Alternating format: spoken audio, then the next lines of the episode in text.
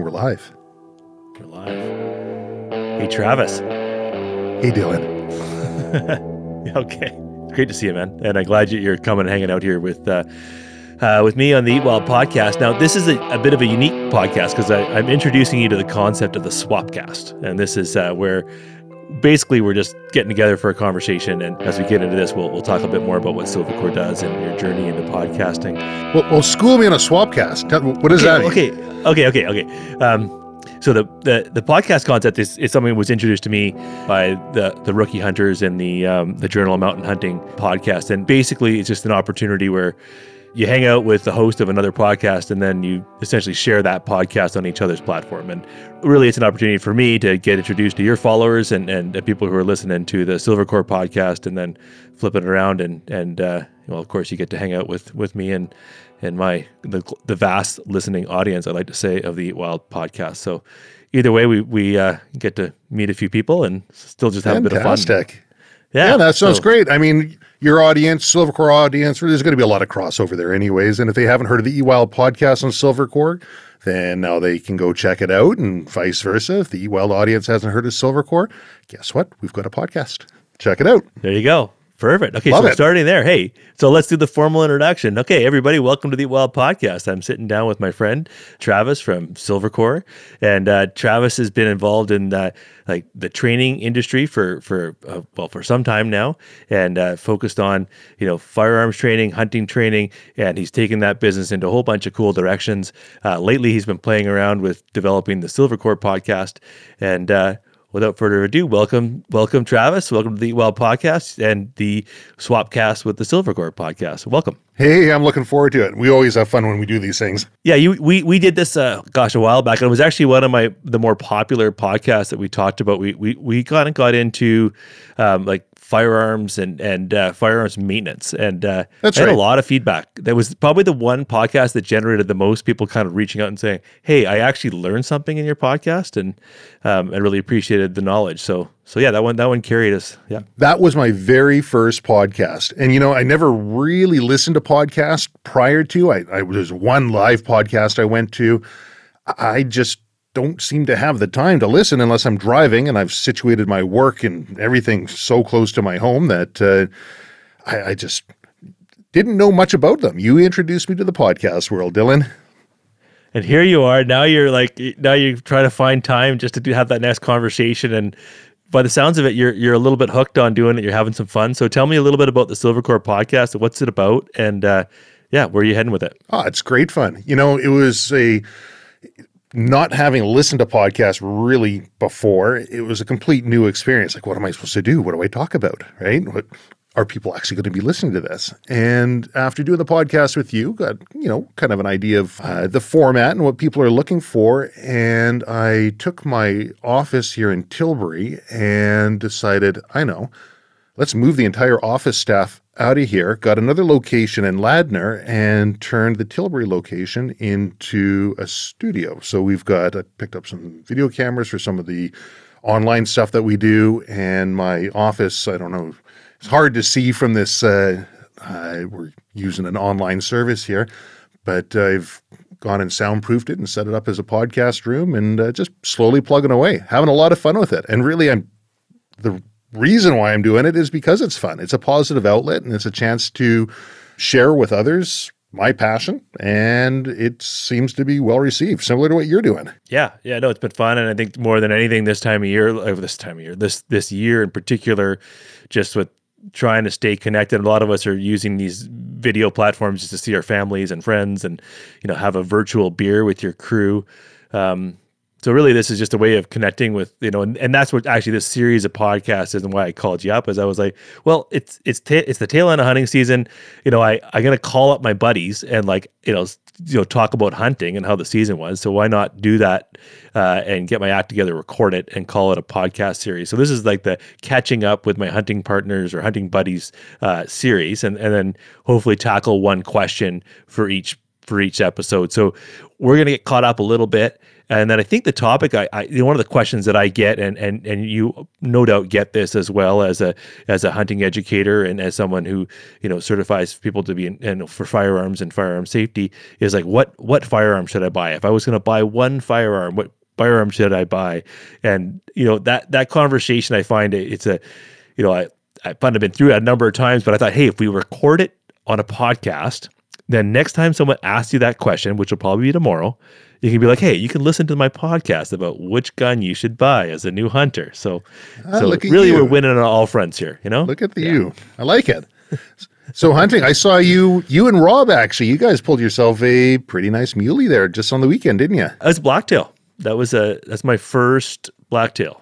Oh, you got a black, not very nice. yeah, Rob took me to one of his um, secret spots, and uh, I've been kind of hacking around. Like I'm not typically I'm kind of done hunting by this time of year. I, I usually you know have I usually wrap up my hunting season around November. Well, November fifteenth. So I, that's, that's the end of my whitetail hunt, and usually I've got a whitetail, and hopefully I've got a mule deer earlier in the season, and, and I'm feeling pretty set for the year. But I didn't get a whitetail this year, and and um, I also couldn't go back out for a whitetail because there was the provincial regulations around um, uh, not traveling here in British Columbia, and so I sort of committed to uh, you know spending some time locally and exploring the blacktail hunting opportunities. And it's I kind of was dabbling in it earlier this this uh, this month. I got out for a couple of weekends to a spot that a friend of mine, an old timer friend of mine, has been trying to put me on for a while, and kind of got a bit of a taste for it. Like just found a few blacktails. I was like, oh, they like this really steep, challenging, ugly, hard to climb through forest. Okay, I f- think I know where they live now. And so I was kind of excited to dedicate some more time to it. So that was uh So you didn't get yourself your whitetail this year, eh? Because that's sort of your No. thing. You're you're known for that. it's I just oh man, I it's it's a I was feeling like really in the dumps about it too.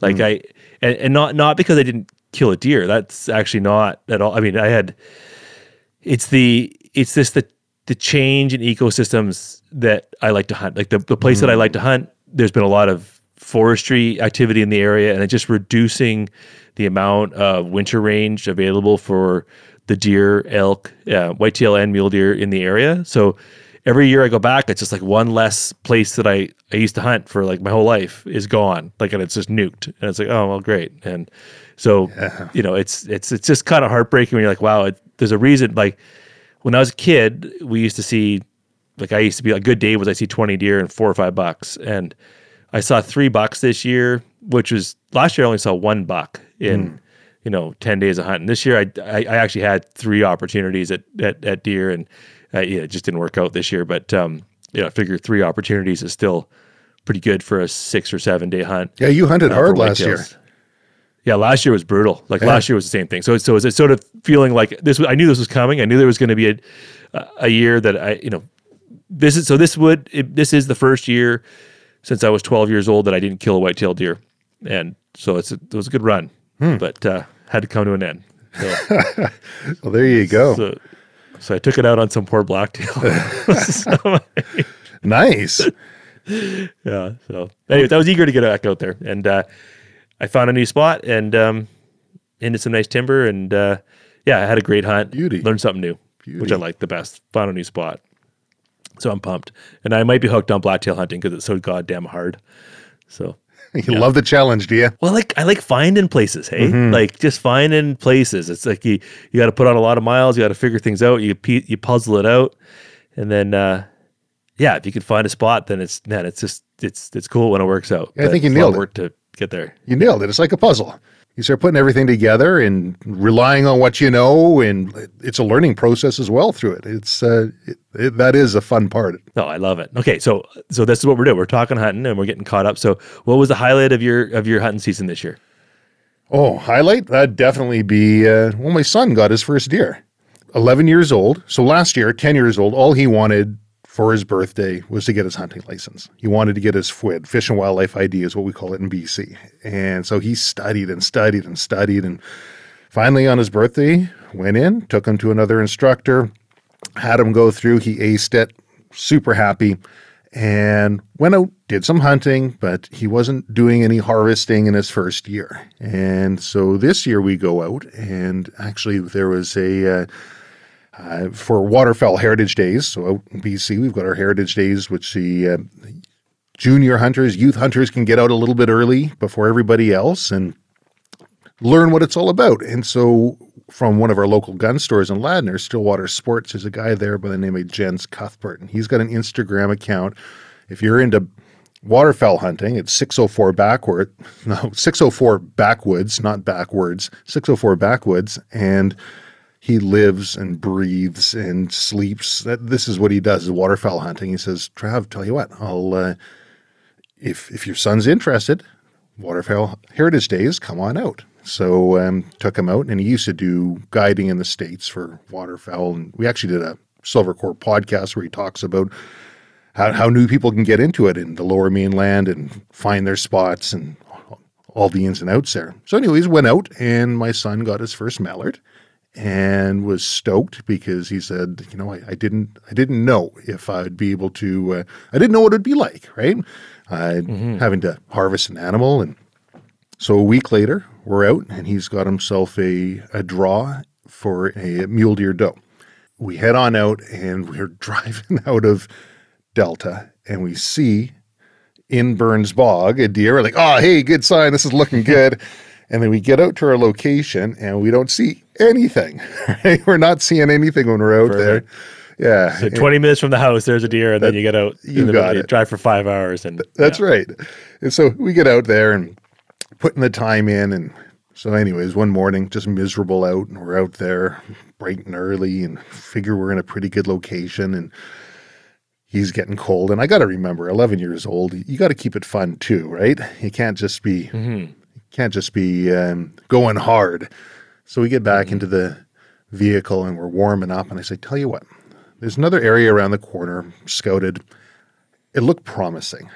Let's just go for a real quiet walk, right? We'll get out into this mm-hmm. area, we'll check it out. And so we do, and we're about uh, about 20 minutes into our walk. And I'm looking up on the hillside, and there we go. There's a uh, there's his doe that he's got to draw for. But I'm looking, it's kind of far. And he's been practicing at the range. And I'm thinking, you know, I, I want to close that distance. Well, let's see what we can do. So I don't tell him. And we're just still doing the quiet walk and getting closer and closer. And I'm, it, the deer's just standing there. And I'm like, if it's meant to be, it's meant to be. We finally get into a position where felt, okay, we've closed enough distance. It's a perfect broadside shot. And I looked back to my son. I said, okay. And we've he's got some electronic hearing protection. I said, okay, ears on. He said, ears are on. I said, okay. Load your firearm. look up on the hill there. There's a deer. And he's loaded it on up and he gets on up. And I said, uh, maybe get into a kneeling position. Oh, right. Okay. So he gets down, gets into a little bit more stable platform and I said, okay, safety. Oh, right. Yeah, safety. Here we go. and I mean, everything's going through the head. And I thought, well, now it's up to him, right? And if he mm-hmm. if he pulls a trigger, fair enough. If he doesn't, fair enough. I mean, it's up to him, right?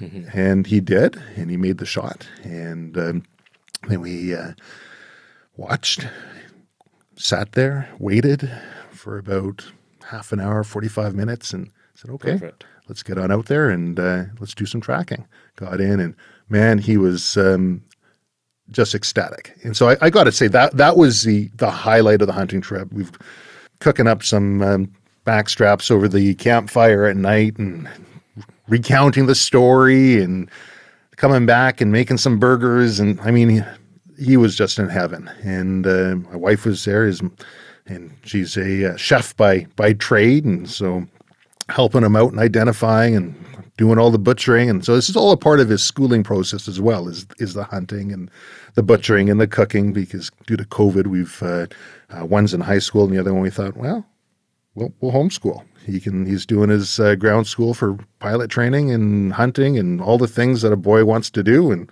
just why not right? Yeah right on. So, so that that had to be a highlight for me. How about you? Yeah. Oh well that's fun. I, I was just thinking about how cool it would be to be like to be 11 years old and dad's like, you know what, you're out of school, you're gonna hunt a lot this summer and uh, that's this this fall because uh, that would be my dream of school as a kid. So, and you know what? It's what he cool. wants, and if it's not. Actually, we're talking about it today because he and I went out on a real quick hunt here, just in uh, the Lower Mainland for some waterfowl, and uh, he says, "You know, when I get older, do you think my kids will want to hunt with me?" I said, "Well, you'd be pretty lucky if they do." He said if they're not into hunting, he says, well, what if they're what if they're totally not into hunting? What if they're what if they're vegans? right? I said, if they're vegans, you know, as long as you guys are respectful of each other, I'm sure it'll be just fine. But you'll be very lucky if they share some of the same hobbies and, and passions as you.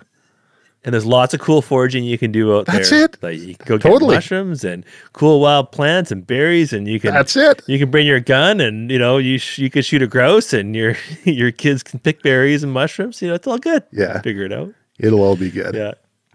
No, for sure. Well, I I totally sh- I shared a little bit of that same experience this year. My my friend Mickey, who I spent a lot of time with, and um, she had, wants to be a hunter and she did dedicate a lot of time to becoming a hunter. And uh, and so I, I was on, on, riding shotgun for her first hunt and uh, very similar to your story but uh, I won't tell it because I, I have got her lined up to tell her story with one of our another one of our friends who's also a very successful huntress. So I gotta I gotta leave that story for them to oh, tell oh, very and, cool. and, uh, not gonna not gonna step on her story. But man I tell you like that like there's nothing better than being there for somebody else's first hunt and or any hunt really just being oh, along oh it's with, fantastic with owl that yeah. yeah, yeah totally. It's so, the whole no, process. I, that's that's what i enjoy is being out there being in the woods connecting with nature and just a process of sort of disconnecting from the day to day the technology the cell phones computers and all the rest and just kind of getting back to the basics. And whether i'm successful on a hunt or not it really doesn't matter to me. You know, I, I go hunting with some people and, you know, they got to be successful. And that's the whole hunt's around that. And if they're not successful, it kind of makes for a, a, a negative hunt or a kind of a, a, crummy experience, right? And and so I've yeah. um, hopefully instilling the same sort of values in my children, and it seems to be sticking, anyways. Yeah, that's cool. I I, I totally know what you. I, I fight off that. Uh, that sentiment of, of, of needing to have success you know, on a hunt. Like I, I, I'm conscious of it constantly. Like how much like I, I obviously I'm a bit of a driver when it comes to hunting, given the amount right. of hunt and how passionate about I am. But I, yeah, I'm. My friends have commented lately. They're like, Dylan, like this is great. Like you're really like, you're really chilling out. it's like, like, it's like it's kind of a conscious decision. Though. I, like I, I, I, I finally realized now, like, you know, you can control a lot of things when you hunt. I mean, it's all about effort and time spent. But I've really come to a point now where I re- recognize that I have enough confidence in my approach to hunting that if I just apply my approach and give myself enough time, that it's going to work out. If it's going to work out, it's going to work out. That's it. I don't like it's it. Like exactly. So, and, and so really, I don't what, need to have it. What can you really control? And you say you can control a lot of things. You can plan for a lot of things. You can put different things in place.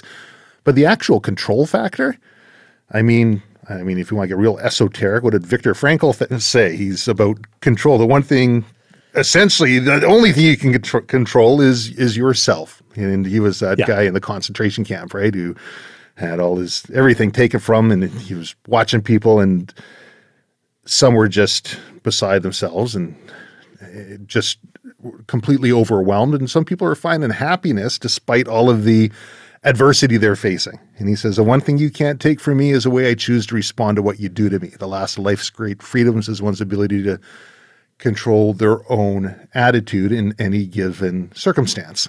So, really, if when I look at it, I kind of boil it down to that. If I'm out there and I'm having fun, great. I can put all the pieces in place and it can all go sideways, right? But yeah, I, I yeah. can control that wh- whether I choose to be having fun with that or not. Totally, totally. No, and that's something I'm, I'm learning that as I get older, and, and, and well, I've known it forever. It just you know, as you get older, you apply. It's a life lesson. You just have to apply it and apply yeah. it and apply it, and then and when you see that when you see that competitive nature or that that person inside you coming out, you're like, oh, he, you know what? I know better. I know that I'm going to enjoy this more if I just like let that go and, and allow myself to enjoy the moment and the place and the people around me, and not get caught up in outcomes because that just leads to problems in the end. And for me, anyways. And um, I yeah. think so. You know, but you know, everyone's different. Yeah. Well, uh, yeah, totally. Yeah. Well, anyways, I'm having a lot of fun these days hunting and and uh, and still having success, even despite you know not being as as caught up in outcomes. So yeah, it's all great. So it all worked out this year and I had a great, yeah, great, great last, well, had a great season. So I can't complain, but yeah, that's cool. I, I was, I was riding shotgun too for, no, I wasn't quite riding shotgun. I was at, uh, uh, good, good friend Ryan, um, he brought his son to whitetail camp who was 10 and uh, wyatt is like oh he's just i just love this kid he's just so he's such a hunter and uh, he's his dad's a really good hunter too which is cool like they and they um they've been hunting mule deer like together in the South Okanagan, sneaking around, and and they've they've killed a few deer together, uh, like sneaking around. Dad's yeah. dad's shot you know nice deer, and and uh, this this year the plan was to get Wyatt his first what his first deer. He's ten years old and he's legal, ready to go. And uh, the plan was to try and get him his first first buck, and uh, and they ended up sneaking up on a whitetail buck, laying in its bed, and uh, they got wow. into 80 yards and Wyatt shot it. So wow, I got to say, like that's pretty good hunting, man. If you can sneak up on a whitetail, no and, uh, kidding, uh, especially two of you. I was pretty impressed. So the, yeah, the little this, guy was so chuffed. Oh wow, yeah. stars are lining up so on that one. All, They're doing their job right. Well, you know what? Ryan is such a good hunter. He he he kind of had it all figured out how mm. he was going to do it, and uh, and he made it happen, and uh, picked kind of a spot that's conducive to to making it happen. And uh, but the best part was is like that that little kid that he was like so they they shot the deer pretty early in the morning and they got it back to um back to camp. Uh, and so like yeah they like he, I'm sure he was just like couldn't wait for the rest of the hunting like camp to come back at like noon. Like to oh, be like so proud. Out. Just, yeah, so proud. It was yeah. so awesome when I came back and yeah, it was like yeah, that was about the most fun as I've had uh yeah, this yeah. season. So pretty cool. But hey, okay, cool. Um, hey, so we we didn't do a great job of talking about what your podcast's about, um, and what what you're actually at, like what you're up to with your podcast. So we really didn't. You know, you've got the Eat Wild podcast, and right there in the title it says Eat Wild. I mean, there's a descriptor of what the podcast is going to be about. so, so I've I've got the Silvercore podcast, and of course, Silvercore is my business and I named it after my grandfather, Silver Armino, my other grandfather, Cornelius Bader, Silver and Core. Oh, cool. Yeah. Oh, cool. I didn't know that. One was a Vancouver police detective. The other one was a entrepreneur, ran a large bakery. He would say that they were bigger than dad's oatmeal cookies. they, he was, they made cookies, but um, they owned a city block or so in, in around Commercial Drive by the Croatian Cultural Center is now with bakeries. So I thought, well, you know, I'm into the firearms thing, and that's kind of like one grandfather. And then I've got the uh, the entrepreneurial spirit. It's like the other one. I'll just combine them together. So there isn't a heck of a lot of descriptor for what it is we do. And the podcast, well, we talk about hunting, firearms, fishing, foraging, outdoor related activities. Really, it's an outlet for me just to bring positivity into the community. Uh, I don't do it for any remuneration. Remuneration and it's got the Silvercore name. So whatever publicity that can bring on in for the company, hey, that's great. But aside from that, uh, I, I, try to find interesting people and talk about things that are going to be. Typically, I stay away from the politics and stay away from uh, uber contentious issues that are going to be divisive, uh, because it it is a positive outlet for me. Like I've I had uh, Guy Cramer in, and he invented the invisible cloak and it sounds funny it, until he brings it in and shows it to you. Yeah. And it's an array of lenticular lenses with a special fluid in between, and it refracts light in such a way that you can get behind it and you disappear, but the background doesn't. And it, it so we talked about that because it's got some it's got some crossover in the camouflage world, right? Um, yeah. We had Colin Dowler, and I actually I flew into his location and uh, spoke with him, and he was in an encounter with a grizzly bear and fought it off with his pocket knife while he was in the grizzly's mouth being mauled. And I mean, the guy almost died. Then he had to get on his bicycle and bike about 7K back with his one good leg bleeding everywhere. And so it really doesn't have a pinpoint direction for the podcast. But if you're interested in hunting, if you're interested in fishing and foraging and outdoor related activities, we we try to have the podcast navigate around those topics. But it really is just a, a positive outlet for people to uh, uh, hopefully learn and listen and uh, in, enjoy something new. Yeah, right on. And and I, and I like I, I think it's so important. I mean, and, and you know, I definitely would keep it keep it.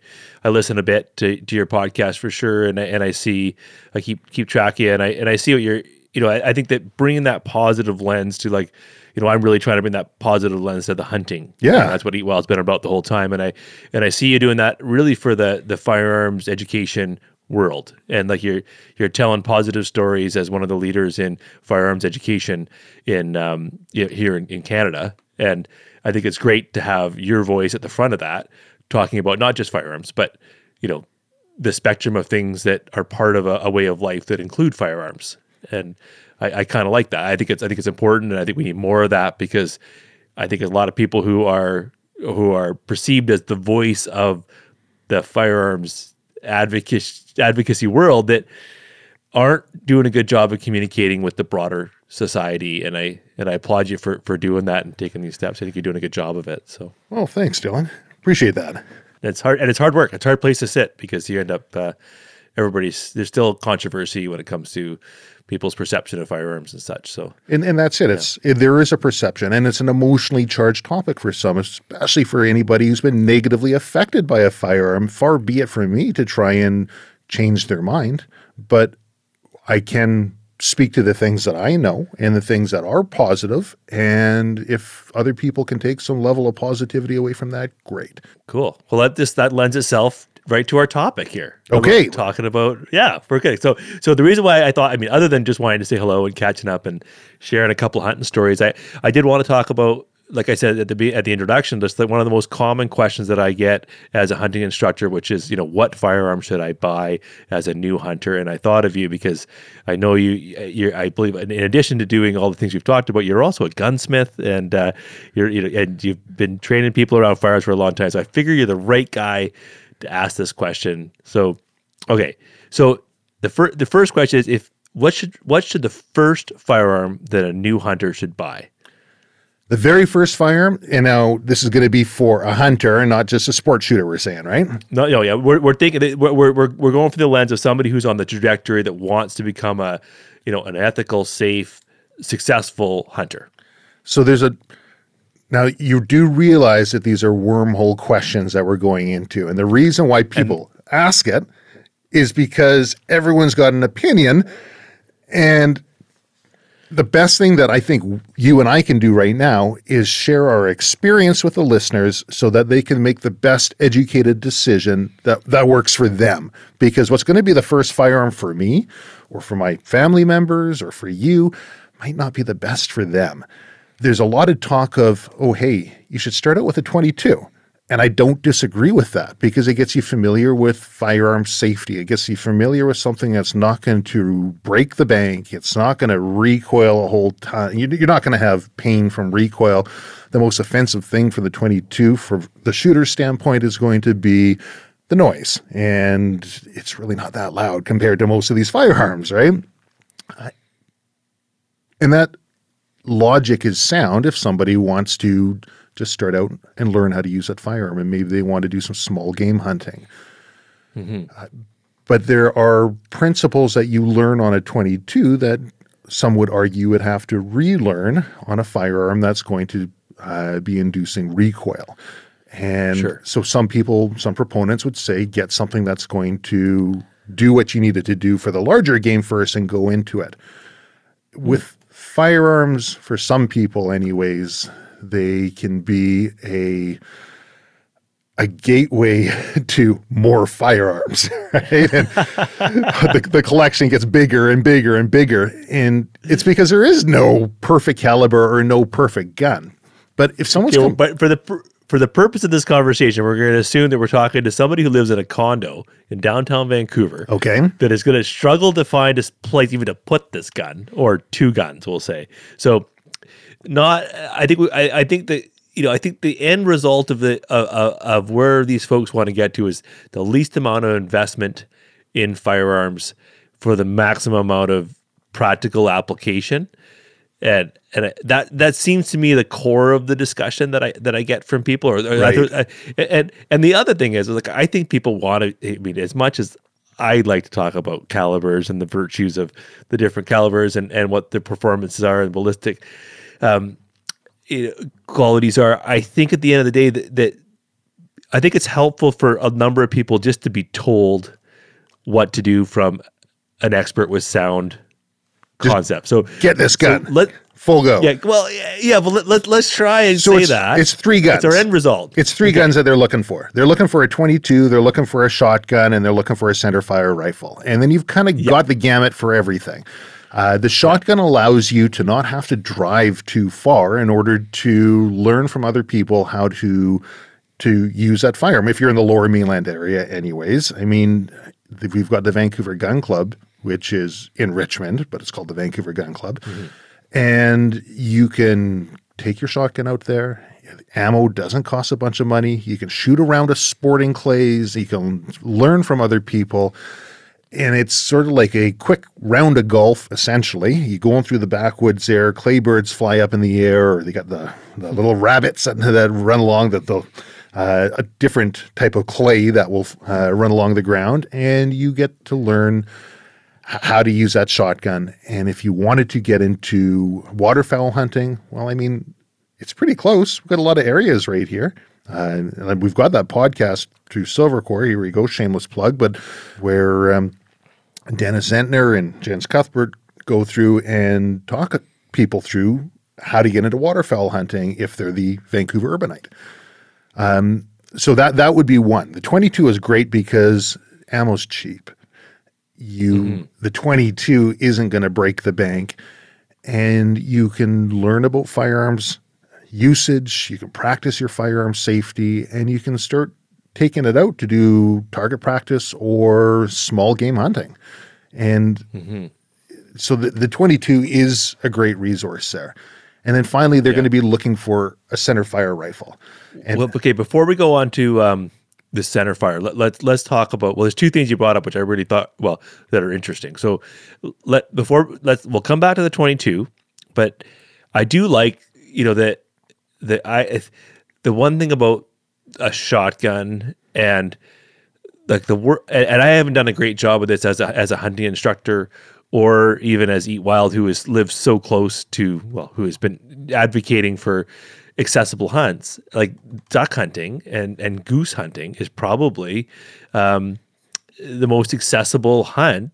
And we you know we have an overpopulation of geese here arguably uh, throughout lower mainland. And if you can find a way to to gain access to a piece of property where geese live um, and hunt there legally, um, it's an awesome resource. So it's not a bad way to say, like, you know, if you want to hunt and you want to get some confidence and learn about shooting, and then, yeah, going the shotgun route and hunting, you know, waterfowl or migratory game birds is a great idea. sure. And the, the and, and the other piece that I, I really liked what you said there, and I, and I hadn't thought about it, but like the accessibility and how much fun it is to go to to shoot skeet and uh, to go to go to a like a shotgun range and shoot what clay birds, uh, basically flying discs, and uh, and then just the tremendous support and mentorship that's at those types of clubs because it's it really is like it's it's really fun. Like it's a really supportive, fun environment. It's totally fun. If you go there with the attitude to learn and without a chip on your shoulder, which basically everyone does when they go to these places, people flock to you because they want to help you and share what they know with you. And sometimes it might get a little overwhelming. You say, okay, okay, hold on. I got to put things together on my own a little bit here. But uh, Yeah. th- there's no shortage of people who want to help you.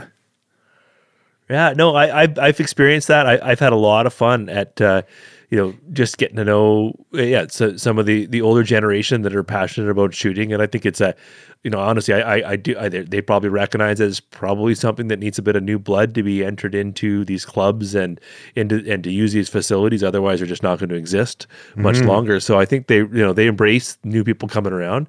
And, and it's absolutely a hoot, and and I like how you li- liken it to a, a golf because it's you know I think for 15 bucks you buy a box of shells and you buy two boxes of shells and you can go goof around for a couple hours and shoot a few rounds of skeet or or, or, or browns of birds, and it's uh, clay birds, I should say. And uh, boy, is it fun! So yeah, I think that's Totally. a cool cool thing to do, and I, and and uh, it hasn't really been something that I've done a lot of, and and uh, but it's something that I think that yeah, I should be I should be talking about that more, and I'm glad you brought it up. So okay, that's one option. Get out there with your shotgun, learn to shoot skeet. Tons of lessons there. Transition to birds. You'll fill your freezer. That Totally. easy. Totally. and, and that's an obsession as well. I mean, we- we did a podcast with a uh, uh, three new hunters that just got into it little by little, and then they got the boat, and then they're getting further, further. Actually, they ended up finding a um, a body in the marsh, and so that was what the podcast was about. That was, Whoa. that was an in, that was an interesting one, and ended up getting the hovercraft and RCMP in there. Oh dear. Yeah, so that was, uh, and, and I see actually Meat Eater uh, just ran something about that uh, a week ago, I think it was. Just what to do if you're in the woods and you find something like that. Uh, I can't say I know too many people that it happens to, but I know those three people. Anyways, that one took a bit of a turn. Wow, that's terrible. Yeah, for sure. That wasn't where you expected to go, but yeah. Right. So uh, the one gun. I don't know who says it. Beware the beware the man with one gun. He knows how to use it. Or beware the person with one gun. They know how to use it. Right. Um, well, let, us go back to 22 because I think that's an important conversation that I, you know, I want to reinforce, you know, just the value of a 22. And I, um, you know, that you, that you mentioned, it's it's it's uh, it's cheap to shoot, and that's one thing that uh, you know. The one thing I like about the 22, it's also it's not loud. It's not it's not um like you can take a 22 and go out to a log a logging slash where in a legal shooting area. And you can set up some targets and, and you can just have some good fun shooting recreation in a safe way.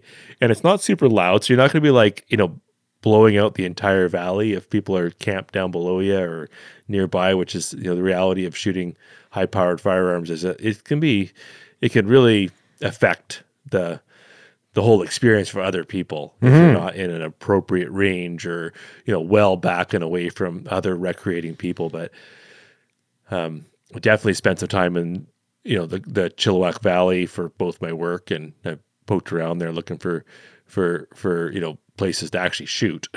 Right. and, and it's it's really like it's pretty intense what's happening in terms of uh, the shooting culture that's happening there. And uh, um, pretty intense. So I, I I would encourage people to definitely like get get a 22 because then you can take it with you when you go camping in the summer and you know drive out of town. And maybe you, part of your recreational plan is to set aside a couple hours to practice your markspersonship and shoot a bunch and have some fun with it and hopefully not have an impact on other people as you're shooting right? Mm-hmm. When, when you say it's intense, are you talking about yahoos? oh god. Like i've never I don't even think it's you know, and I, I'm pretty good about it because I, I I'll talk to people and I'll be like, hey, how's it going? And you know, but it, it's intense because there's a lot of activity going on. There's a lot of people Okay.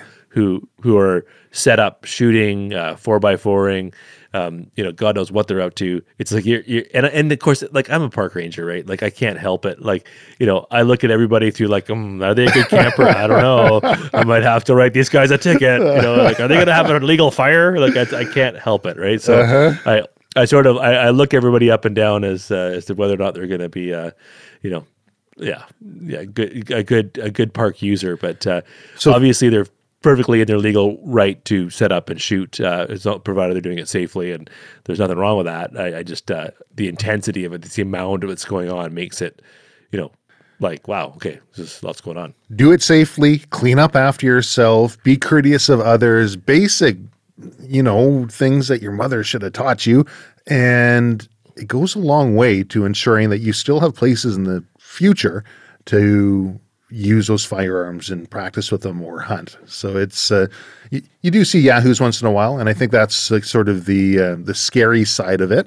Uh, but more and more, you know, I'm, I'm seeing cleanup groups go out and clean up the outdoors where others may have left. Uh, they bring out fridges and microwaves and different things they want to shoot and leave. Apparently, if you shoot it enough, like a microwave or a fridge enough times, it'll eventually biodegrade. That seems to be the policy for some people out there. like, really? like, well, that mattress, if you shoot it with enough shotguns, shotgun BBs, it'll just disappear. Okay, I see what you're trying to do here, but it's not working, pal. yeah, no.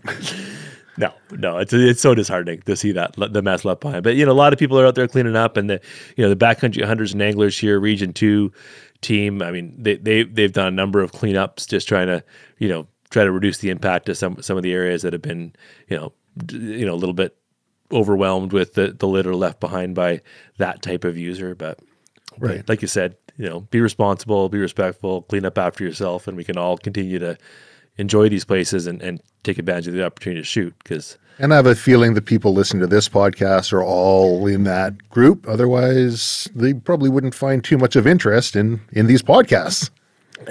I mean, it- it's all we can to talk about, right? yeah, preaching to the converted, right? right So, exactly. Yeah, yeah, totally. Okay, that's cool. Okay, let, let's go to so the, so the other things about 22 that I was interested in. Um, so the, the part that was I, I thought was interesting comment was um about like replicating the experience and and may, it might be best to have you know say going with a high powered rifle because you have to relearn things from a 22 um, They used to teach the police back in the day to use 22 revolvers before moving on to the 38 special and the 357, right? And I figured we'll go over the principles of marksmanship and we'll get them keyed right in. But they found that when they upped it and they had the noise to contend with and the recoil, they had to retrain them again. And it was not a cost savings that they figured it would be. And so consequently, there is a school of thought that says if you're using it as a platform to train yourself to the next level, maybe just start at that level and start getting good at that from the get go. So, w- with the 22s, if you're telling someone to go get one, I mean, it always comes down to, well, what do you want to do? And the person says, I don't know. I wanted to do everything, right? The Ruger 1022, probably one of the most popular 22s out there, is a semi automatic 22, comes with a 10 round magazine, and people can accessorize it to their heart's content and they can make it look um, old and wooden and tactical and Gucci and whatever they want with it. So the, that's a popular one. Um, you can go, and, and it doesn't cost much money for them either. Uh, i know a i call it the bad habit i call it the bad hab- bad habit rifle Right. Oh, the next round will get it. Next round will get it. Yeah totally it's like no no no you know, when I started shooting, so my first gun was a little single shot uh, 22 Stevens favorite. I think it was from around around the turn of the century. Um, falling block design, and it had a custom stock made for it, so it fit my little five year old frame. I started shooting when I was four or five. Got my first rifle, and it had a uh, it's a, a cooey barrel that was cut down and changed, and so that there wasn't as much weight on the front end of it, and it was one round in at a time, and you have to Yeah. cock the hammer all the way back, and then you pull the trigger. I mean, the the typically the hammer would cock back when you put the lever down, but that was disengaged for the youngster, right? Yeah. And all I wanted was a semi-auto, and I was told. No semi-auto until you can make your rounds count with this one, because all you end up doing is counting on that next round, right? So when when you say the bad habit maker, yeah, I can see it from that perspective. Definitely. Yeah. So what my, what my dad taught me is he bought my brother and I a uh, Brno 22 full stock, fairly heavy, robust 22. Um, and uh, and what his what he says, look, like I want you guys to you know for one have a bolt action rifle so that you're you get used to cycling the shells from a shooting position. Yep. I want this to be a full stock, full length firearm so that you get used to handling a full length firearm, that you kind of replicate the same shooting positions, uh, you know, as you go. And, and so that was that was his theory and, and that's one that I've carried through to some of my training is like just get the like kind of follow through with all all of the whether you're practicing your seated position or standing position or um, you know supported positions uh, you know with with that firearm and you build some confidence in those physical positions and then you know then you eventually once you've got the confidence you're shooting groups and then transitioning but man even when you go from a 22 like soon as you step like 22s are fun. They're easy to shoot. They're- Like once you pull the trigger on a 308 or a 243, man, it, it is like stunningly, it's shocking. it's, not, it's not comfortable. You know, it's not, yeah, for your first time, yeah, because you don't know what to expect, right? And a part of that process is so if we've talked about the shotgun, uh, what you start learning with that shotgun is the fact that you can shoot light loads, you can shoot heavy loads, right? You can, the, the lighter loads will have less recoil, and you start learning how to manage recoil. And the recoil management is a big part of um, ensuring that you don't flinch, right? You want to be able to maintain sight picture throughout your shot. Uh, the easiest way to maintain that recoil management with your, let's say, your shotgun is you.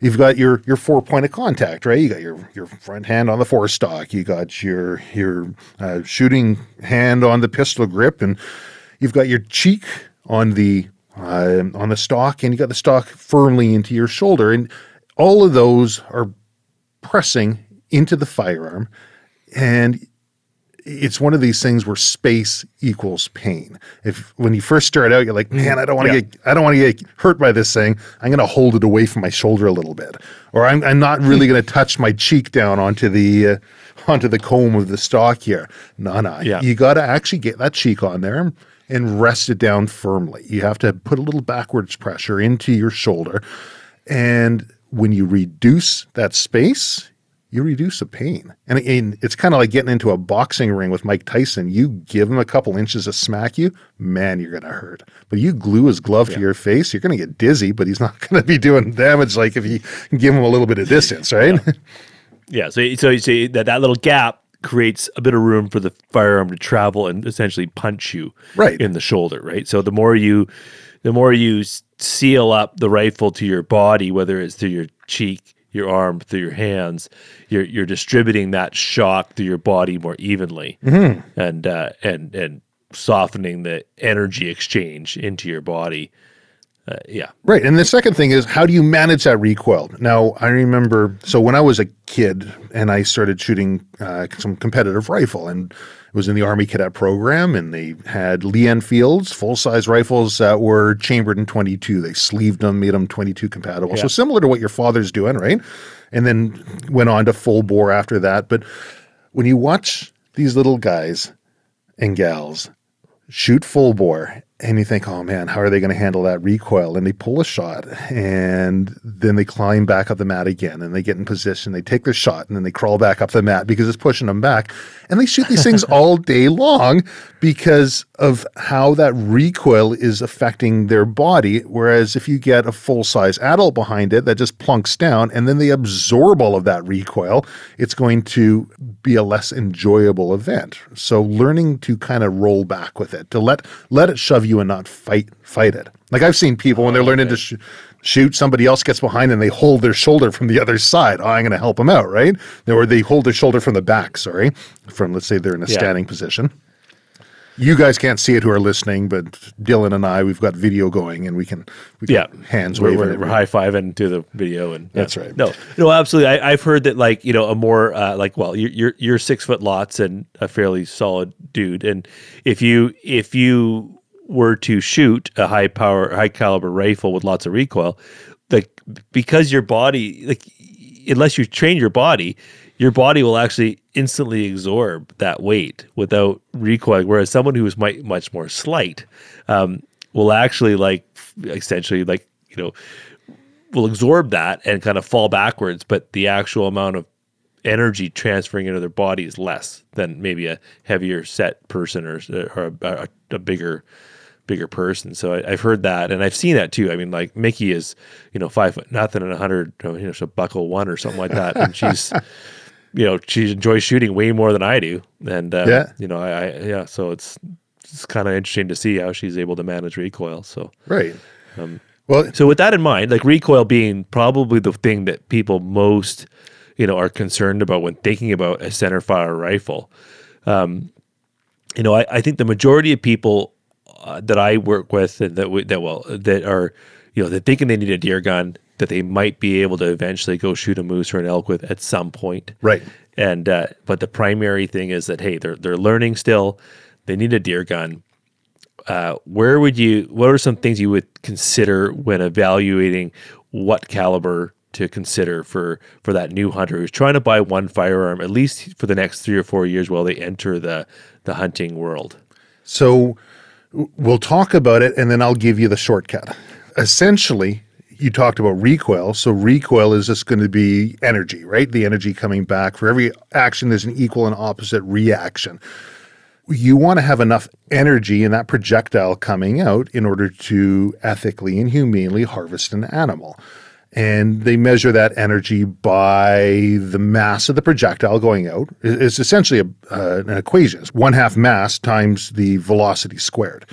And that, that'll give you the energy. So what that tells you is the more mass that projectile has, the more energy it's going to transfer in both directions, right? So that's going to be more recoil and more energy transfer mm-hmm. onto the animal that you're wishing to harvest.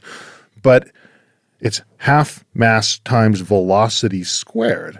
So if we take a look at the other side, if we the more velocity we have, man, we can have less mass projectile, but, of a higher velocity, and still achieve the same or more energy on on the target.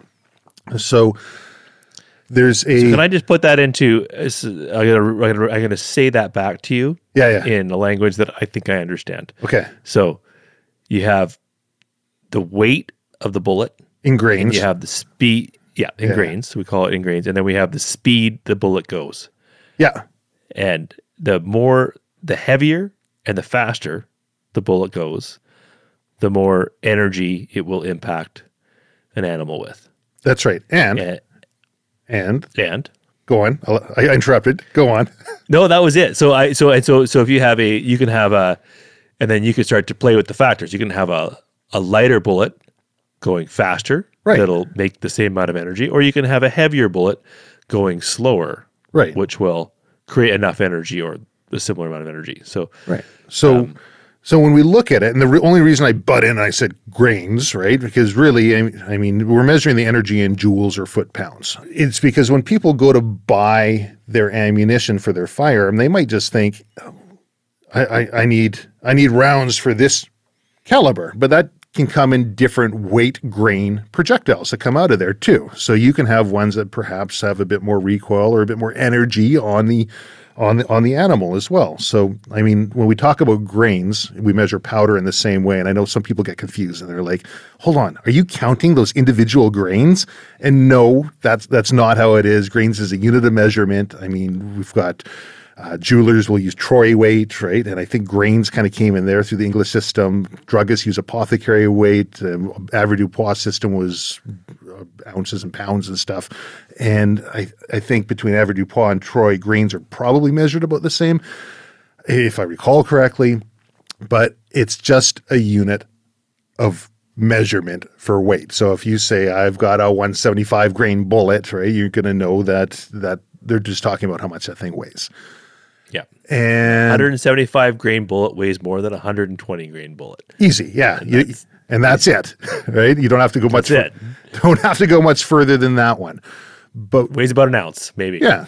But but but now we know I can have that one rifle and I might be able to get different ammunition for it for maybe something that I want to uh, penetrate a little bit deeper. And that penetration is going to come through projectile shape, right? And that projectile shape affects that ballistic coefficient, and that's a fancy way of saying just how it cuts through the air, right?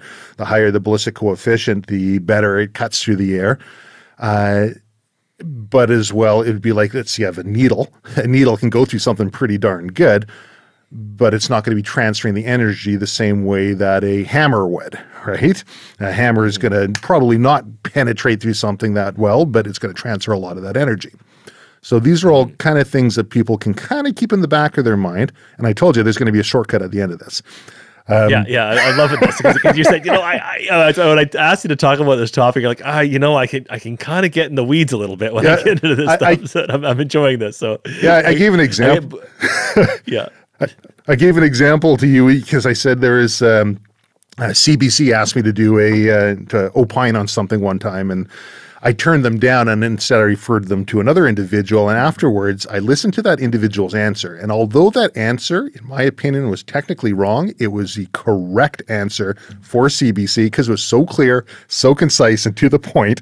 And really, on the technical side, who cares? What what he got across was right. So yes, I can get into the weeds a bit. Uh, but this is good. So let, let, so I think it's an important thing. I mean, these are things that as people can pick up on some of this stuff and they can and they can you know they can dig deeper into this and as and they wish, yeah. About, yeah, and, and so the, the, like it's important to recognize that bullets have different shapes. Some are are fly through the air better sure. than others, and others do a better job of essentially killing an animal. Like they they're designed to um, hit an animal and and they're and they're designed to, what they, we call it opening up or or uh, um, getting like mushrooming out and, and, then eventually with the bullets are actually designed to try and like when they hit the animal they're kind of designed to stop. They're trying ideally they're going to hit the animal drive penetrate the flesh through the, the heart and lungs and then ultimately stop there. Like they want to dissipate all of their energy in the animal to maximize the purpose of that bullet which is to kill the animal.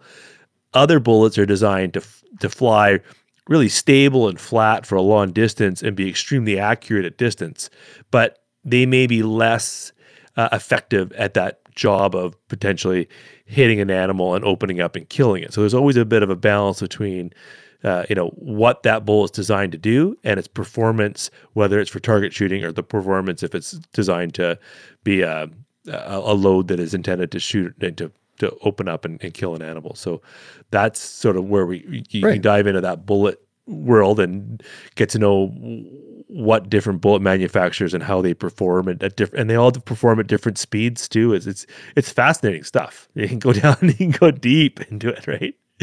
You know, but What's a guy's name? Bryan Litz or Liltz? Litz? He's got a few books out there. I mean, if you really want to geek out on that kind of stuff, there's a guy to go check out his.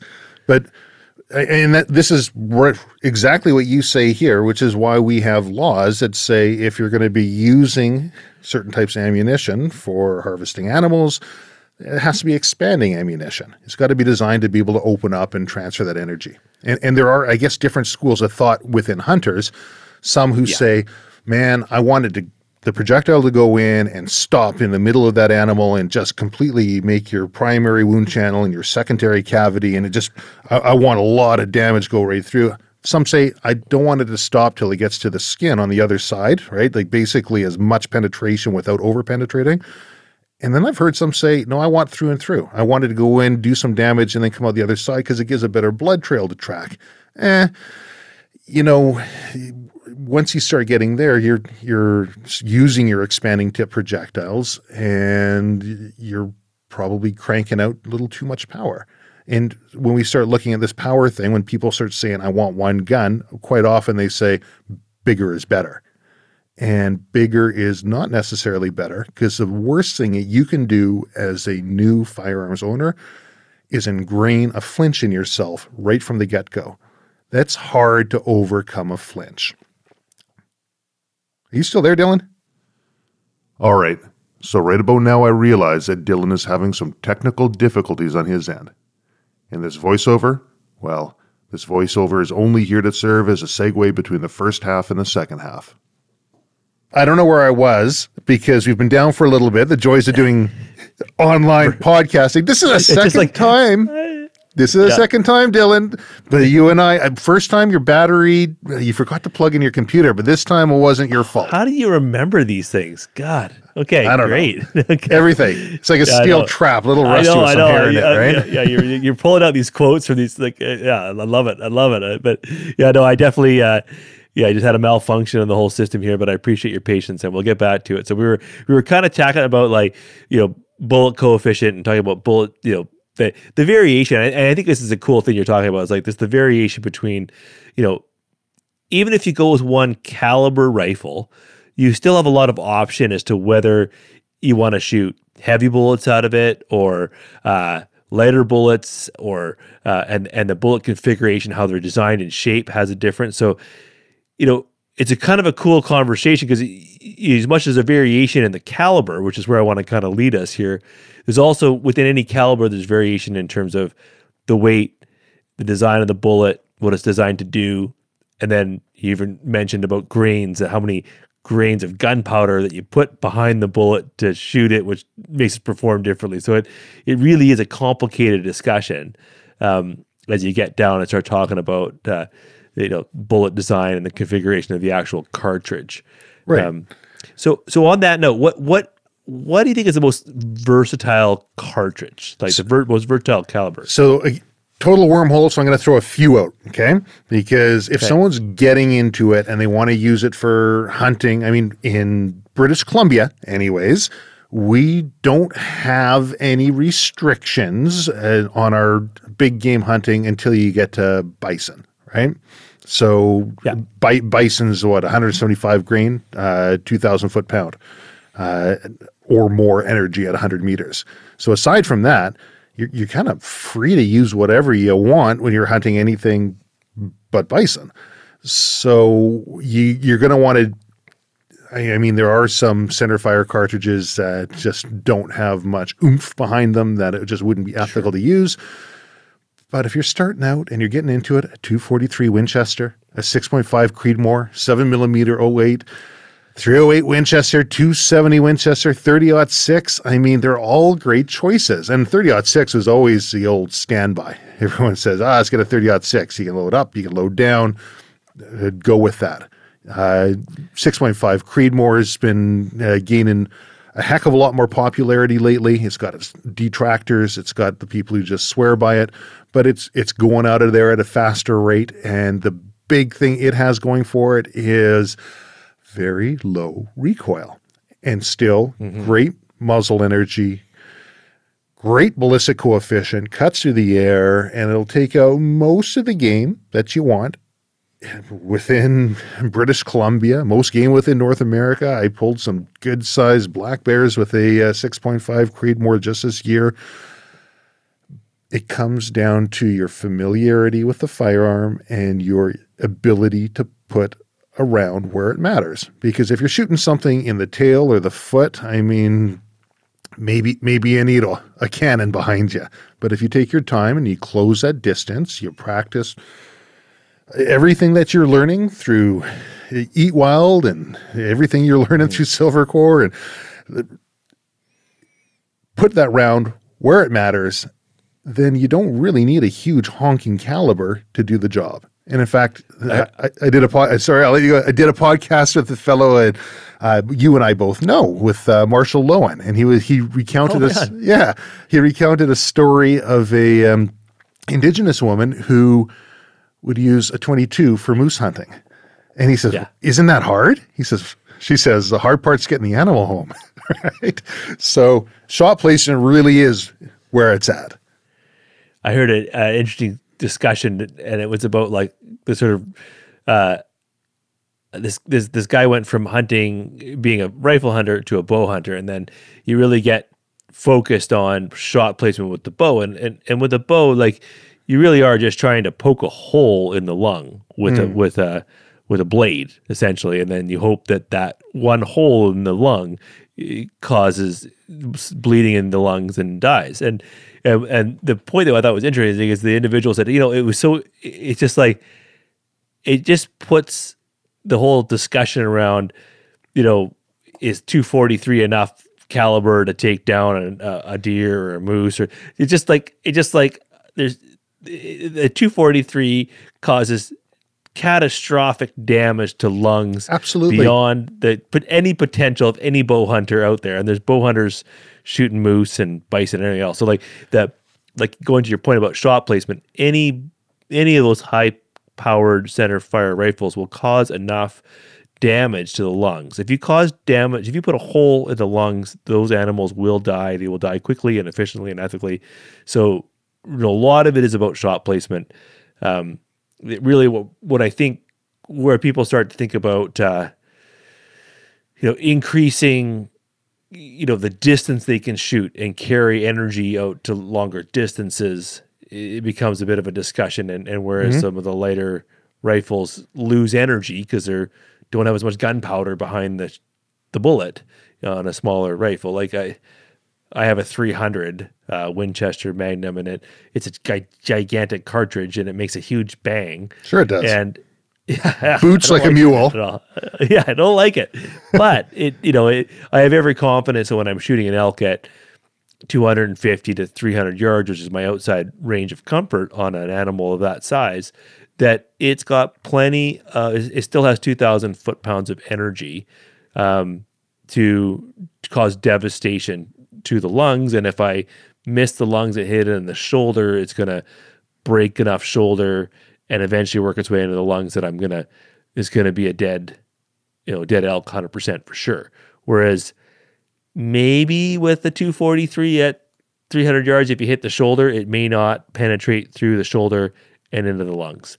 And I think that's kind of where the discussion starts to go a little bit sideways or gets a little bit more relevant. But if your shot place is perfect, it's all irrelevant. It's all like, yeah, yeah, 22 will do enough damage to the lungs as long as you get it between the ribs, you know? So Colonel Colonel Townsend Whelen, and he was a guy for many many years. Everyone would quote him, and he says, uh, thousand foot pounds of energy. That's what you need, right? So, Yeah. like full stop. Um, and everyone says, "Oh, we need a thousand foot pounds." So if it's at X distance, I want to have a thousand foot pounds at that distance in order to have ethical and humane. The way that modern bullets are constructed and modern ammo is being made, and some people have different thoughts on it, but that's always been the general knowledge. And when you look at how you're going to be putting an animal down, it's going to die through realistically one of two ways. Uh, one way you've got a cen- CNS shot, a central nervous system shot, so that's going to be brain or spinal cord, right? Uh, Second way is going to be that you induce hypovolemic shock. Essentially, you induce hypovolemic shock through massive cardiopulmonary decompression, and that's going to be interruption of its ability to breathe or circulate oxygen through its body, through heart or through lungs. And the fastest way to fix that is to have it bleed out quickly, right? So you can put a whole bunch of rounds into something. The more rounds, the faster you're going to introduce that shock, but you're also wasting a whole ton of meat too, right? So those are some of the considerations when it comes to rifles. Because just uh, segue back to your point, just tell them what to get. Uh, Tikka T3X, very popular. Uh, the new Sauer 100s, popular. Mauser M18s, popular and affordable, right? So those are a few things that the listeners might want to look at. They're all Mauser action, bolt action rifles. Simple. Simple. So it's bolt bolt action for sure. The uh, um, well, let, let's not let's not. We're not gonna let you out the hook that simple. You, you listed like seven different calibers. Uh, if you had to buy one caliber for your son, who's going to turn say turning 16 years old, I got him a 6.5 And- Creedmoor. That's what my son shoots. And, and my son shoots that because that's what my wife shoots. And wife shoots that because International Barrels in Abbotsford spun up a barrel in 6.5 Creedmoor for me to test out. And it keeps us all on the same ammo platform when, when we're out there. If it, rather than everybody using different ammo. 6.5 Creedmoor, it was something that I was interested in from an accuracy standpoint. Did some reading about it. I wanted to see how the thing performed out in the field.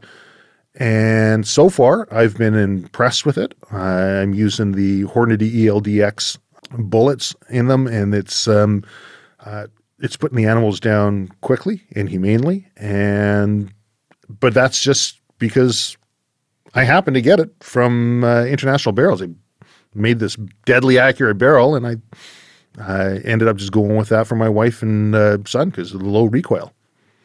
Yeah, and that's so. I think that's to me that's the point I want to key on is that the comfort of shooting. So I, I'm a big advocate of the 243, the 6.5, or the 708, 7 millimeter 08, because all three of those guns have significantly less recoil than a 30 6 or a 270.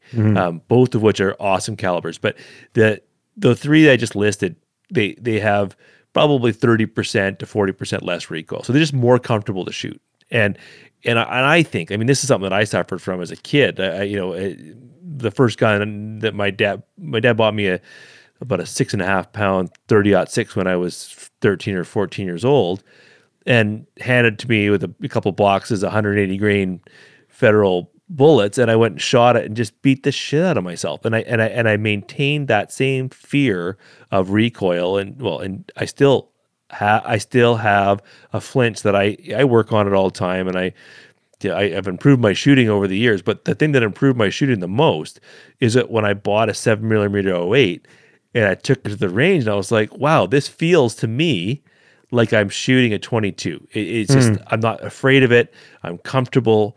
I just started started building on like I make a good shot and I make another good shot and I make another good shot. And I got a good group and that confidence just like helped me build up my confidence. I that I could never comfortably shoot the 30 six. I never enjoyed shooting it. Um, I ended up winning a 300 when I was you know somewhere in my mid 20s at a at a BC Wildlife Federation conference. So now I've got this beautiful Tikka 300, um, which is great elk moose gun, and I, I really got into elk hunting then. So it was you know effective for for hunting elk, but I hated shooting it, and I still do actually. Like I, like I'm like I'm glad like one shot a year, great. Go to the range, two inches high at 100 yards, done. Back in the case, let's go elk hunting. Like it's like, but I'll sit there and I'll actually shoot with my 708, and I'll build my confidence and comfort at shooting at 300 yards and and and just trying to I just enjoy shooting and that's the first time and that I didn't enjoy shooting until I was basically in my 30s like um, which is something to be said for that so so yeah I like the I like the call in the 6.5 um, and that's not I because totally, I'm married to the cartridge it's just happened to be something I was testing out and it works well but the, all the cartridges you mentioned there Recoil is going to be one of the things that puts people off the most. The fit of the firearm, you want to make sure it fits to you. Recoil can be mitigated through proper technique. It can be mitigated through having a heavier firearm because that's going to change felt recoil. The energy recoil is going to be the same, but the length of time it takes for the recoil to impact on you is going to be dissipated over a longer time period. So it's going to feel more like a shove than a sharp push and then a good recoil pad on there, or even a muzzle brake if you don't mind uh, the loud Blowing concussive. Exactly. So yeah. that that can all help. that can that can all help. Yeah. And and so the, yeah, totally. the, the real shortcut to all of that and we're talking about different like kind of calibers and guns and models and all the rest and you're talking about the Vancouver urbanite, urbanite living in an apartment go to Reliable Gun and Tackle on Fraser Street. And they have a wide selection and they'll take you down and they'll take you through it. And uh, they just get those same questions asked day in, day out. And they're going to find something that works with your budget and that'll work for you or your local gun store. I mean, I just say reliable because you, you're talking about Vancouver there. That that would be that would be the shortcut. I take this knowledge and go yeah, and say, I heard Dylan yeah. and Travis talking about this. Get, get a yeah, get a seven oh eight or a six point five. But I, I, think the other one that that falls into that same category that's worth mentioning it is the three oh eight, and I think the three oh eight is kind of the you know it, it's it's it's it's a it's a uh, both the six point five Creedmoor and the seven oh eight are all built on the same cartridge as a three oh eight. I think it's I think is it the same cartridge? The yeah. same with the 645 yeah. Right. And just it's different size bullet that they're shooting out of the same cartridge but they're all a relative they're a short action rifle. They're so that means they're not they're a shorter full that the bullet length or the cartridge length is, is short um, which is there's some advantage of that because the, the gun is overall shorter in in some cases. You save an inch versus the 708 is a, a whole inch longer the bullet or the, the cartridge is an inch longer. So you just get that much more metal and around the chamber and stuff. So some merit to that. But the the, the 308 is kind of got that balance of recoil, but it still will shoot a, a heavier bullet if you. It'll if you take everything. bison hunting. Yep. It'll take everything, and yeah, most it's super. The the bullet that's other thing to think about is the affordability of the bullets. Like 308 ammo is by far the cheapest ammo so you can shoot lots of it if you're going to shoot lots. Um, it's affordability and availability, especially if you're going to be out in Timbuktu with a firearm. You want to have something that you can find ammo for if you need it, and that that was totally. why I think 6.5 took a while for people to kind of adopt because up until recently it wasn't as ubiquitous. Yeah, totally, totally. So the the only and then just thinking about like you know, the only downside of going with like a 308 or sorry, a 30 6 or a 270, I, you know, ultimately is is how you manage recoil. Like you said, there's there's options for managing recoil. Those rifles kind of do everything if you want them. Particularly the, yeah, if you're a long range shooter, the 270 is a great option. If you want to be a moose hunter, an elk hunter, and a deer hunter, the the 30 6 is about as good as it gets. But again, you're managing recoil. So I, I I, I think we kind of I think we kind of covered that off a little bit. I, I think so. I think for more or yeah. less, and if they want to delve in more, I mean, they can always email us. phone us up. Sure, email us and and I like your suggestion. Just just go see uh, go see the guys or the the folks I should say um, down at uh, down at Reliable. They're, they they they what I like about Reliable is that they're a very accessible shop. Like they they they could see a new hunter walk into the door and they and they and they make you feel welcome and and, and make you feel like it's not a that because it's a fairly intimidating experience walking into a gun store and um, they they do a good job of yeah making everybody feel comfortable. Yeah. Um, on that note, I was going to ask you. This is one of the questions I had, and, and uh, as we, we're going to try and wrap up here, I think. But I'm curious, what do you think the value is in the market of, say, like a new hunter going, "Hey, should I buy a used rifle or a new rifle?" Um, do you have any thoughts on on which which direction to go? Uh, yeah, get new. Get get Yeah, get, well, get a new rationale for that? get a new rifle unless you're getting it from a reputable source that'll stand behind it afterwards because a lot of uh, when you're getting brand new into this you want to know that your equipment works and if you're buying something used off of uh, uh, Uncle Bob or if you find an advertisement in a in a buy and sell somewhere and you pick the thing up there's a whole bunch of questions that you're going to have like did the person mess with it ahead of time? I mean you never know how there's a lot of backyard gunsmiths and people who get a Dremel tool and they figure that hey I can do whatever I want and now I'm a gunsmith I got a Dremel. If you know what you're doing by all means get used right? If you're into it for a while and you're you've been around firearms you know what you're looking for get a used firearm i mean you, there's a possibility to save some good money and get some great deals but if you're just getting into it the price of some of these new firearms that shoot extremely well out of the box it just to me it doesn't make sense to delve in the in the used market as your first firearm I totally agree. Like, there's not, there's, I mean, the one thing that, that's great about if you're going to be that person that buys lots of firearms, it's kind of like having money in the bank. Eh, Like, firearms don't typically go down in value all that much. The resale value is pretty high on a well cared for rifle. So, the flip side of that is that if you're, you know, thinking that you're going to go, you're, you want to save a few hundred bucks and you're going to explore the used market, a good quality firearm that's been well cared for is going to be basically the same cost as a new one. It's incredible that you know the the resale value. Um, you know, often guns the manufacturers it's just not available. Some of the some of the calibers or the manuf- uh, the type of type of rifle. So I've I've got rifles in my closet that are worth more now than when I bought them three or four years ago. Like it's it's it's kind of unique that way. So I don't think there's a huge benefit of going used. And like you said, there's the concern of what you know what was the history of the rifle before. So And even if everything's Um, fine on the firearm, but you're not hitting the target and you're sitting in the back of your head thinking, is it because the rifle's not working as it should? Did somebody monkey with it? Right? At least you can eliminate yeah. some of those variables.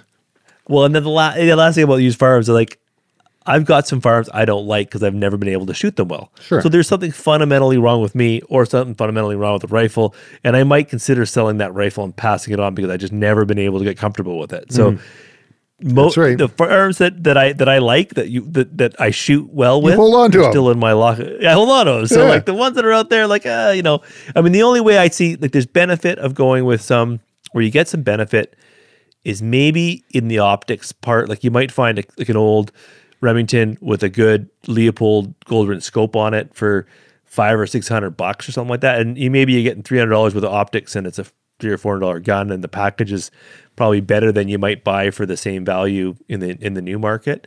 Um, you know, there's maybe those types of deals around, and maybe if you have an uncle or a family member that you know is passing on some guns and moving them out, there may be some options to look at. Um, but I think you know the other piece, and the last question I'm going to ask you, Travis, before I let you go and Yeah, enjoy the rest of your evening, is uh, is you know people come up against the question of whether they should buy a stainless rifle or a blued rifle when thinking about their first rifle. Do you have any initial thoughts on on where the value is there? Yeah, stainless. That was easy. Yeah, getting your first rifle. I mean, you're brand new to the game of learning how to clean it and learning how to care for it. Uh, blued firearms are great, and there's nothing wrong with them. Really, if you're learning about how to care for your firearm and you're going to be out in the field for a few days, save yourself the hassle and just get something that's going to stain less. It's not that it's not going to rust, right? It's it's it's can still very well rust, and the parts inside it can rust. But uh, it and if you don't like the color of it, color of the uh, silver firearm, paint it. Or they you can actually there is chemical processing. You can blacken a stainless firearm. You can buy them like that too. But uh, and any the old school of thought was that stainless didn't shoot as well as a uh, let's say a, a blued carbon steel firearm. Advancements in metallurgy and the way it's put together, you know, most of the high end shooters are shooting stainless barrels. So I, would be inclined as a brand new shooter to to go that route, and then you can Yeah. play around from there. I don't know. What would you say? Yeah.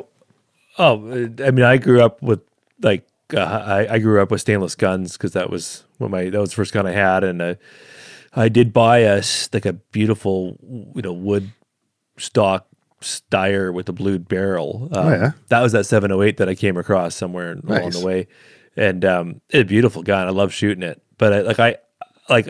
I, I, I the thought of taking it on a sheep hunt or something just like I was like no I can't do that I just just destroy it and uh And that's it. like You, you nailed Yeah, you, na- you nailed another point there because really, who cares if it's rusted? I mean, will it still shoot as long as it's not rusty in the bore? It'll still shoot, Yeah. but it's the It's worry. like jewelry, man. that's it. You got it. It's right? So if you're jewelry. going out and breaking the bank to buy some brand new first firearm you've ever had, and and you just got the most expensive pretty thing out there, are you really going to want to use it? Right? well, I've got a hunting partner, but Jenny P, who is often on the podcast, she has a uh, a nice like a a, a micro Midas Browning uh, firearm, and and actually, this is a real piss off. If you're if you're a female hunt, or if you're a short statured hunter with uh, short pull length of pull, you have very few options for gun manufacturers that make firearms in uh, smaller rifles for um, in stainless steel. In fact, there's almost no options. The majority of the manufacturers make youth model rifles, but I, I think in their mind they're like, well, they're, they're, if you're a youth, you're going to grow out of this gun, so you don't really need a stainless long-term gun. But you know, the I've been down this path a number of times with with female, uh, f- you know, friends of mine who are shorter statured and and we're looking for a smaller gun, and and there's very few firearms on the market that are both stainless steel, give you an array of calibers, and come in more uh, micro sizes. And uh, the the one that um, actually helped my cousin Jess and then now just Mickey buy is a is a Remington Model Seven. It's a in a it's a and it's a short stock and a short barrel, and it it it does come in a stainless barrel.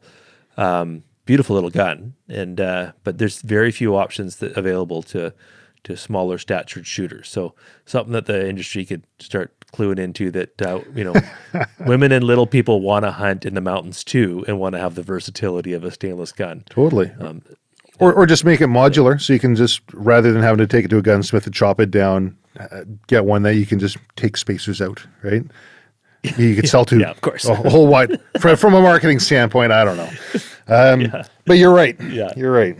Not a lot of options. And so anyway, I think I was talking about Jenny P, who I, you know, we we've done huge adventure hunts together, and this poor like Browning uh, micro Midas that she has is, which is a wood stock and a blue barrel. Like, it's just been beat to shit. Like we we, we took uh, last year we took it on 150 kilometers of whitewater rafting, um, you know, knocking on the bottom of a boat. It was uh, we went on a a bear saltwater fishing bear hunt. So her rifle is like knocking around on the front of my boat in saltwater conditions. Um, you know, So let me ask you this: Is it rusty? Maybe- Oh yeah, Yeah. yeah. I mean, it's it's it's Okay. rusted up, but, but the barrel's probably fine. So Okay. So yeah, you know, it, it's one of these things that uh, you really got to stay on top of it if you're going to be in those conditions for a long period of time. There's nothing wrong with blued. There really isn't. But for a first gun, if you had the money to spend and you're uh, looking for a little bit easier maintenance and the rest for yourself, uh, I'd lean towards stainless.